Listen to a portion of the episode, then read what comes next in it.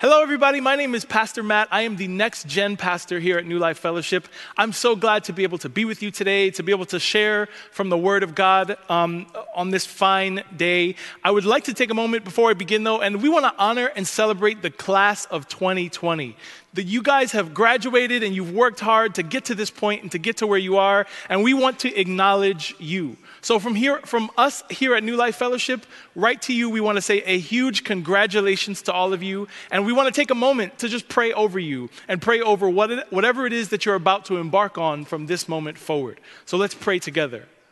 Lord Jesus, we celebrate and we honor this, this class of people who've graduated, who've moved on in, this, in the next stage or the next phase of their education. And God, we thank you for the opportunity that they have to, to learn and to grow and to develop new skills. And Father, as they venture out into whatever what's next, I pray that they would do so seeking your wisdom, seeking your guidance, and seeking your hand on their life. Father, I pray that wherever they put their feet, they would prosper. I pray that wherever they go, they would know that you are with them, that you have illuminated the path that's ahead of them, and Father, that they would walk forward trusting in you. For those looking for jobs, I pray that they would be fruitful in their pursuit of jobs. For those looking at going to college, I pray, Father, that they would tackle that new experience. They would go into it headlong, trusting that you are with them, that you are guiding them, that you have something special for them. For those moving into high school and middle school and moving into elementary school, God, I, I pray that you are developing and growing them into the people that you want them to be. We thank you for this, for this next generation of young people who are just moving along and moving forward. And I pray that they would be people marked by relationship with you, people marked by an ambition for you.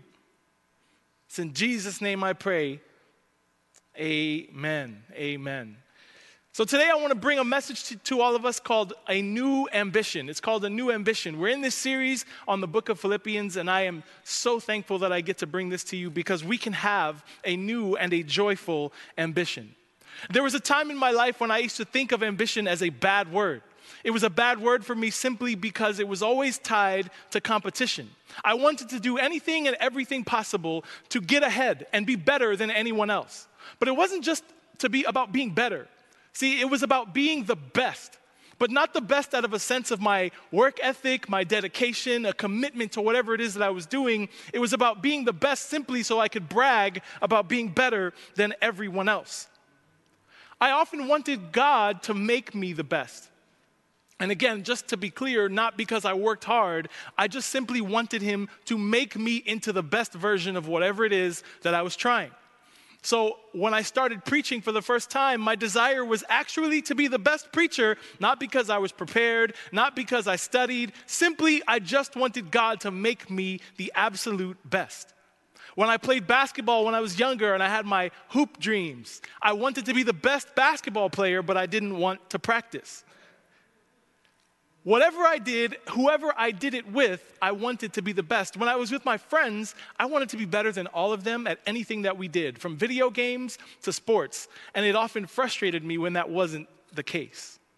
You see, it was also my ambition that in 2008, it led me to launch my 2028 campaign for President of the United States. I was so inspired by seeing Barack Obama win that I thought that could be me. I figured that 20 years would be enough time to put some things together, to come up with a campaign strategy, to raise some money, and eventually win an election. Because if I ain't gonna win, I ain't gonna run. So, right there that night, I thought about the next 20 years, and 20 minutes later, I realized I don't wanna do any of that at all. See, it's, it's this idea of, of ambition that I recognize that all of my ambitions were about one thing they were all about me. All of my ambitions were self guided and self directed. They were all about what I could benefit if I were to attain them, attain them. If something could bring me fame, acclaim, renown, notoriety, or money, then let me tell you that's exactly what I was ambitious for. It's exactly what I was most ambitious for. I thought getting those things would be something that would validate me, that would make me into someone that other people would value. My desire to be the best wasn't about anything other than pointing, being able to point out to people how much better I am than they were. You know, I, I, wish I was standing here today and able to tell you that this is something that I've conquered, I've beaten it, it's over, it's done. But there are still times now when my ambition whispers in my ear and suggests that I go after things, suggests that I do certain things simply because of what it'll bring to me. And the Apostle Paul, in writing Philippians, spends some time talking about his ambitions. He's talking about the stuff that he was going after, the things that he built his life on. This was a man driven by his ambition, but to what end? Well, let's look at Philippians 3 8 to 14 and find out together. Philippians 3, verse 8 says this Yes, everything else is worthless when compared with the infinite value of knowing Christ Jesus my Lord. For his sake, I have discarded everything else, counting it all as garbage, so that I could gain Christ and become one with him. I no longer count on my own righteousness through obeying the law. Rather, I become righteous through faith in Christ. For God's way of making us right with Himself depends on faith. I want to know Christ and experience the mighty power that raised Him from the dead. I want to suffer with Him, sharing in His death, so that one way or another I will experience the resurrection from the dead. Continues in verse 12 I don't mean to say that I've already achieved these things or that I've already reached perfection, but I press on to possess that perfection for which Christ Jesus first possessed me. No, dear brothers and sisters, I have not achieved it, but I focus on this one thing forgetting the past and looking forward to what lies ahead. I press on to reach the end of the race and receive the heavenly prize for which God, through Christ Jesus, is calling us. We pick up we pick up with Paul right after he's gone through this whole discussion about the reasons he would have to boast. He's got a list of accomplishments and things that he felt at the time made him righteous because that's what he was most concerned with. He talks about how he was a, a Jew that followed the law to the letter. He did everything he could to make sure he was living out the absolute best version of himself so that he could gain this righteousness he was after.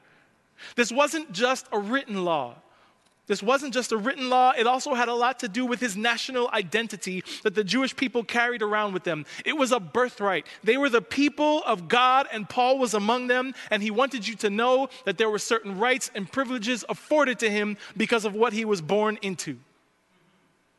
But then he says something in verse 8. And he says something that would have upset anyone that heard it. And truthfully, if we're honest, as we dig into this scripture, it should disorient us too. It should bother us a little bit if we're willing to be honest with ourselves about our ambition.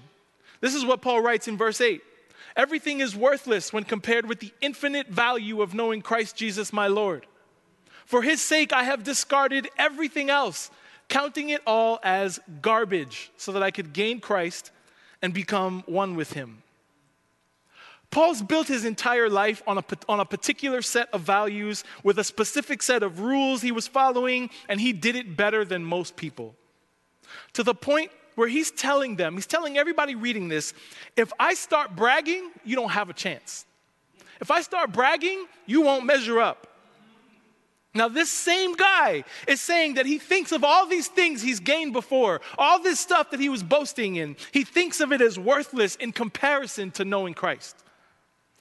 In fact, he says that he put those things aside. He's looking to discard them. They were trash to him now for the sake of removing anything from his life that he was putting more confidence in than Jesus. Paul used to live like his activity would be the thing to make him right with God. He was counting on his own record, his own behavior, his own adherence to the law, his own national identity to make him righteous. His ambition led him to pursue those things, and that's what he built his life on. And it's the very thing he's calling right now garbage. He's realized that it's not by his ability, but through faith in Christ and what Jesus accomplished on the cross that he can become righteous. Paul's realized something that I think it's important for all of us to wrap our minds around, and it's simply this unless I consider certain things garbage, I can't gain Christ. Unless we start to think of certain things as garbage, we will never gain Christ the way that He intended for us to. If any one of us were to take an honest look at our lives, what would we discover we've been ambitious for? What would you find? What things have we believed somehow earned us more value, gave us greater status, won us favor with God? For me, notoriety has always been a big one. I have this desire to be known, but not just known, I, I want to be sought out also. Every time I'm invited to speak somewhere, the first conversation I'm having with myself is maybe this is my big break. Maybe now is when I start to get recognized. Sometimes I attend conferences and I sit there and wonder, why am I not one of the people presenting at this thing? There's something in me that believes that the notoriety I seek is going to fulfill the desire I have to be known. But let me tell you something, I'm already known. I'm known and loved by God. And that needs to be my primary ambition. That needs to be the thing I strive for more than anything else in this world. But I, I, wish I could tell you that my desire for those things is solely to use whatever gifts I have to help advance the kingdom of God. But the truth is, it's mostly just about me. It's mostly just about me. But notoriety apart from Jesus is garbage. What things do you need to start to think of it as worthless if it means you gain Christ? Is it where you live? You've got a big house up on the hill, and we think and we believe that that's the thing that's going to elevate us. Maybe you're living what some would call the American dream. Maybe it's the job that you have or the degree hanging on your wall, the college acceptance letters that you received, or the relationship that you're in. Is it your physical fitness? How about your looks or your sense of humor or, or your social media following? Maybe it's your church attendance or your weekly giving. There's no shortage of things that we can put our confidence in. There's no shortage of things we believe make our lives more valuable, somehow better, or make us right with God. And many of you have worked really hard to get to those places and, and to get to those things. It's these very things that Paul is looking at and calling trash, and those are his words. He's holding up everything his life was about, and he's realized that next to knowing Jesus, everything else is coming up garbage. You see, it was ambition that led him to the things he thought would make him righteous, and now he looks at everything as worthless in comparison to just knowing Jesus. He looks at anything that gets in the way of him gaining Christ as garbage, and he puts it aside. See, I don't think we're all that different from Paul in this way. We use ambition to bring some sense of completion and fulfillment to our lives. We think and even say things like, when I get that house, I'll be okay. When I get that car or get into that school, if I can get that new phone or when I get that job or make that salary. And to be clear, I don't think those are bad things. But if you're expecting these things to do for you what only God in Christ can, all you have is garbage. You're just going to be disappointed because of all the promises that we build our lives on aside from Jesus will ultimately just fail you. Paul knows this from experience, he's lived it. He's talking about this shift in, in his ambition and in his values, and we see this clearly because verse 10 pulls back the curtain and he tells you exactly what he wants more than anything else. He says, I want to know Christ. I want to know Christ. I want to experience the mighty power that raised him from the dead. I want to suffer with him, sharing in his death, so that one way or another I will experience the resurrection from the dead. He wants to know Christ more than anything else. But I want you to pay attention to this because he doesn't want part of Christ, he wants all that comes with it. And honestly, what's so challenging to me is that Paul wants more than just a blessing that comes from knowing Jesus. He wants to experience both the power that raised Jesus from the dead, and he wants to share in his suffering. How often do we think of the benefits of our faith and try to hide from the uncomfortable parts like suffering? Paul's looking to experience the power of God that will bless his life. Yes, absolutely. He knows it'll make him more alive than he's ever been before, but he's also saying he wants to experience suffering in the way that Jesus did, even if he has to die. That's where it starts to get a little bit more difficult, doesn't it? I think we can all agree that the good parts of the gospel are really appealing. We want blessings that come from walking with God. We want our prayers answered. We want our sins forgiven. We want some version of the abundant life that Jesus promised. But who signs up to suffer? Who goes out of their way to suffer? Who is ambitious for suffering? Let me tell you, and I'll be the first one to say this today I'm not. On a, on a really good day, on a really good day, like I've had a good day with God, I've done my morning prayer, I've read my Bible, on that day, on those really good days, I wake up and I hope that I don't have to endure anything difficult at all. But suffering is a very real part of what it means to be a Christian. All you have to do is look at Jesus. He suffered on the cross for us, and he's a model of the kind of suffering that Paul is talking about. It's a redemptive suffering. And I came across these words from from Dr. King speaking on the redemptive nature of suffering, this is what he says There is something at the very center of our faith which reminds us that Good Friday may reign for a day, but ultimately it must give way to the triumphant beat of the Easter drums. There is no resurrection without suffering. There is no resurrection. There's no coming back without suffering. And Paul is pointing to the redemptive power of suffering. And so it's not that he's masochistically looking forward to it, he's looking forward to what it produces in him in a way that he knows nothing else can. It's not that suffering of itself is good, it's just that a newfound intimacy with life, with others, and with God is usually not attained any other way. Suffering in our lives will come, but it produces fruit that leads us closer to God, helps us grow in love for Him, and develop a greater appreciation of the things He's done because we can see them so much more cl- clearly. Paul is done thinking about self preservation or self success. He's saying, if I have to suffer, but the gospel still goes out through my life. If my life points to Jesus, then so be it as long as I gain Christ, because I don't want anything more than I want Jesus. I think that's a, that's a word that I need to, I need to, that's a, I should form that as a question and ask myself, is there anything that I want more than Jesus? And all of this that Paul's talking about comes from this incredible place of humility, which stands in contrast to the boasting he wrote about earlier. He doesn't believe that he's attained any of this. He doesn't think that he's somehow arrived or that he's a finished work. Instead, he has this new ambition. It's driving him towards Jesus and a desire for all that it means to follow him. Verse 12 says this I don't mean to say that I've already achieved these things or that I have already reached perfection, but I press on to possess that perfection for which Christ Jesus first possessed me. Amen. No, dear brothers and sisters, I have not achieved it, but I focus on this one thing, forgetting the past and looking forward to what lies ahead. I press on to reach the end of the race and receive the heavenly prize for which God, through Christ Jesus, is calling us. This is where you see Paul's ambition now. He's not resting on what he accomplished yesterday.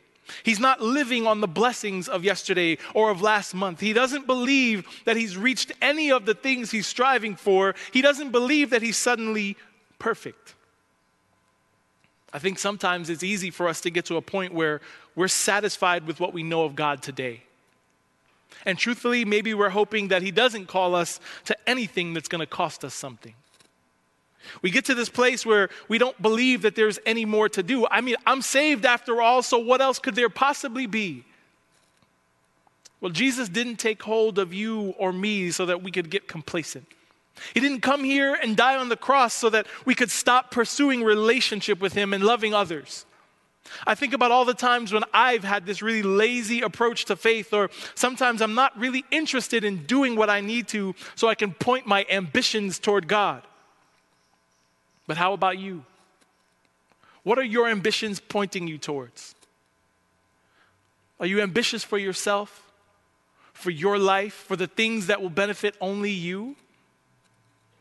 Where are your ambitions for God leading you? See, Paul's using this idea of pressing on to head toward what Jesus came here for. Jesus came and died so we could have a relationship with him, not just an encounter, not just an experience, not just a quick trip to the top of a mountain, but a lasting relationship where, we are further crafted into the image of who God made each of us to be. Jesus came after us so that we could be saved, have a relationship with God, and fulfill the potential that He breathed into each one of us and point others toward that same love. We have to press on if we want to get anywhere near that life. Even someone like Paul, who we hold in high regard, whose letters we study, who's someone we look at as a model of this Christian faith, he didn't believe he was finished being crafted into that image, so he pressed on and he kept going. We need to keep going. For you and I, that might mean we have to keep on praying when we don't feel like it. It might mean we have to keep showing up for online church when we get tired of it. It might mean we have to keep telling our friends and our neighbors about this faith we have in Jesus, even if they shut us down. It means we have to keep caring for the poor, keep studying the Word of God, and keep asking ourselves what we're putting our confidence in today. It means when we start to feel like we've done enough, we need a reminder that we will never have enough. We can never get enough of God on this side of eternity. There's always more that we can know, there's more that we can experience, and that's good news. It means that He'll meet your ambition for Him by showing you more of Himself. The beauty of this is that God sent Jesus so we could know Him, and He, spent the, he sent the Spirit to come after to help stoke the fires of our ambition for God. We're always going to have to deal with the temptation to go back, though to go back to putting confidence in our accomplishments or what we've accumulated, to keep pursuing other things. But Paul says that he's forgetting what's behind and he's straining toward what's ahead. You know, forgetting is interesting because it's the, way, the language he uses suggests that this is ongoing work. He doesn't say that I've forgotten and I don't remember anymore. All you have to do is look at verse 6 and 7 where he's talking about his past. He's talking about the things he used to put confidence in. He's talking about the things that he's built his life on. He clearly remembers the way his past has shaped who he is today and the way that it can impact his future. He's saying simply that he has to remember to forget to put confidence in those things. He has to remember to forget the things he used to put confidence in. He has to keep straining forward so he doesn't get complacent in what he knows of God today. And Paul is suggesting that we need to remember to keep on forgetting the things that we're ambitious for that don't lead us to God. We need to take a look at those things, and if we find that we're expecting whatever they are, if we're expecting them to do for us what only God in Christ can, they're garbage, and we need to constantly remember to forget them. You see, for Paul, it's important that he keeps on going so that he can keep on growing. He wants to get deeper into this relationship with Christ. He wants his ambition to keep pushing him to know Jesus more today than he did yesterday. For Paul, every fiber of his being was set on reaching the goal and purpose of gaining more of Christ today than he knew yesterday. And so he looks at his life and he calls it a race. He calls it a race, one with an undefined finish line. He has no idea when the end of the race will come, so he's decided to just keep running. He's, go- he's going to keep going even though he has no clue when it will be over because he knows at the end of the race is a prize of matchless worth that nothing can possibly measure up to. He's saying, I want to know Christ so badly that I'm going to keep going. I'm going to keep pressing.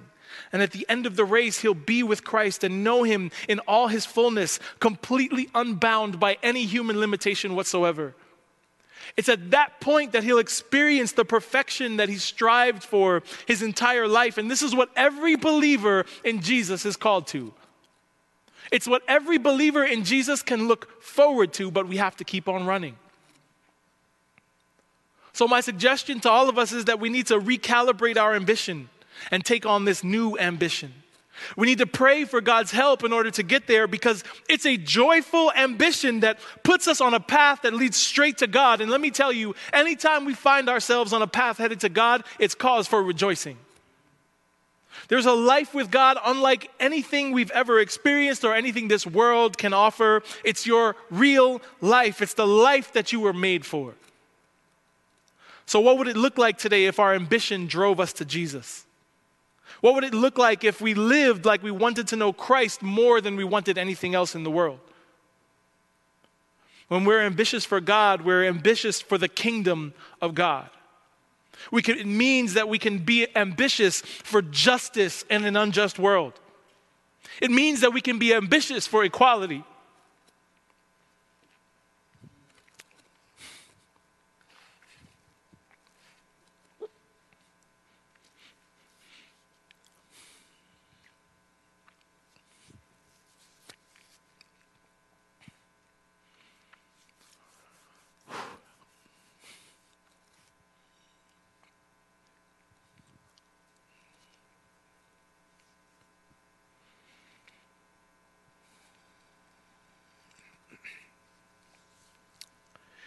It means that we can be ambitious to give a voice to the voiceless or stand in solidarity with those who are mistreated. It means that we can be ambitious to feed the poor or discover an ambition to protect the vulnerable, where it means that we're ambitious to treat every person like they're made in the image of God. See, Whatever the ambition is, all of it can be summed up by saying that we're ambitious to see God's kingdom come and His will done in our lives and in the world around us. That's what an ambition for God leads to.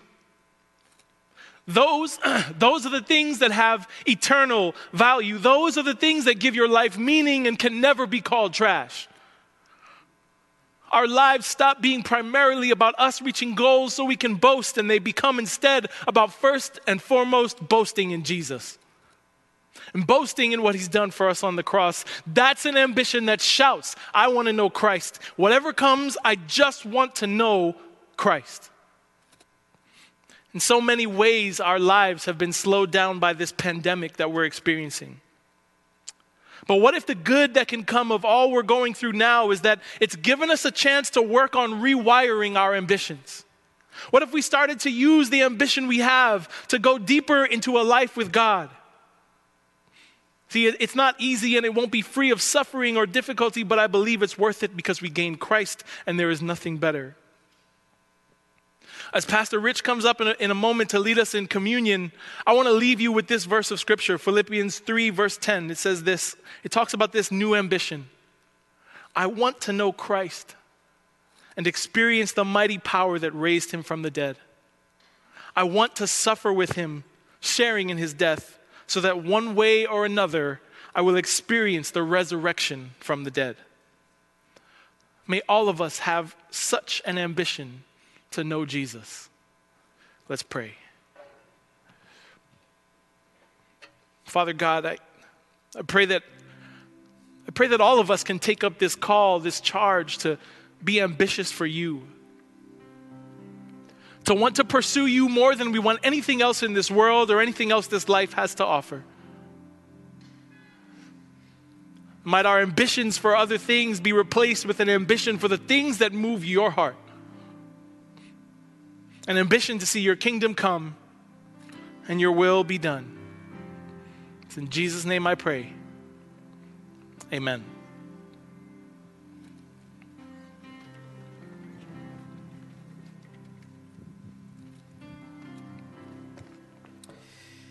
Amen. What a great gift we received in this message from Matt. We're going to take communion in a moment, and what I want to remind you of as we approach our tables around our homes is the good news of the gospel. The gospel is the message that God's ambition to be with you is always greater than your ambition to be with God. God's ambition to be with you and be for you is always greater than our ambition to be with God. Jesus Christ had one ambition, and that was to rescue the world through suffering love. And this is why we come to the table of communion, to be reminded of the extent to which Christ went to demonstrate his love towards us, to show his ambition towards us. And so I want to lead us in, in communion. Uh, for those of you who are prepared to receive it,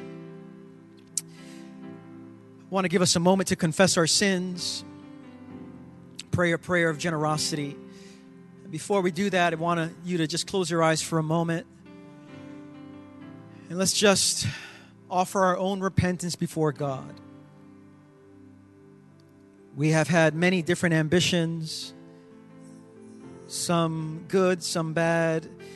And yet today is an opportunity to say, Lord, may my primary ambition be to love you and to demonstrate that love to the world around me. Let's take a moment for your own repentance before God, and then we'll pray a prayer of confession together.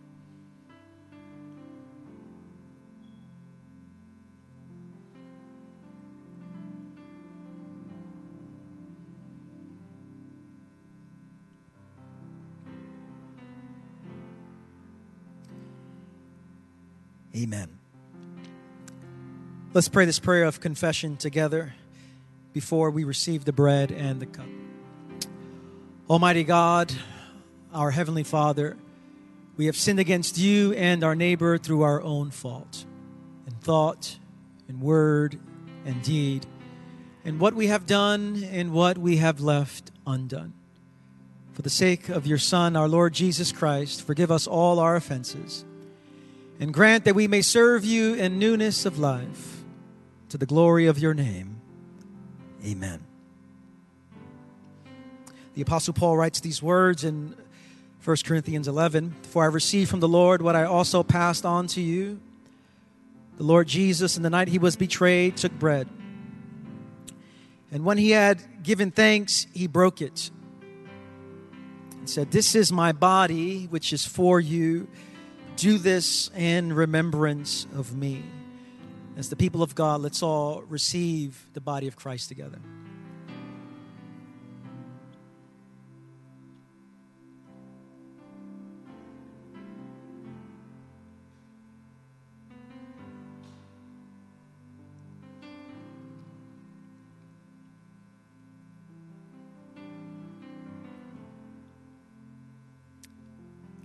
Paul continues.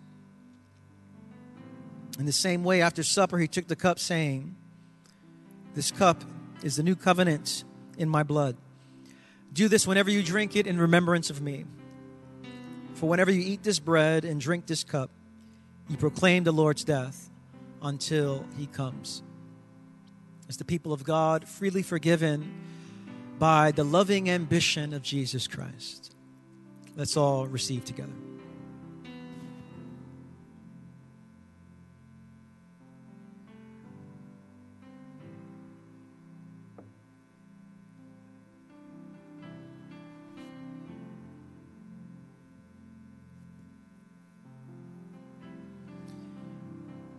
Amen. As we close our service, I want to remind you that there's some ways that you can connect with our community. At the end of the service, we'll have our prayer room, our virtual prayer room. So feel free to click on that link on our website or on our Facebook page. And there's also a virtual lobby to connect with some of our pastors. And so if you just want to see some faces, connect with some people that you haven't seen personally and physically in a while, feel free to join us on that as well. As we close, let me invite you to open your hands towards heaven to receive a blessing.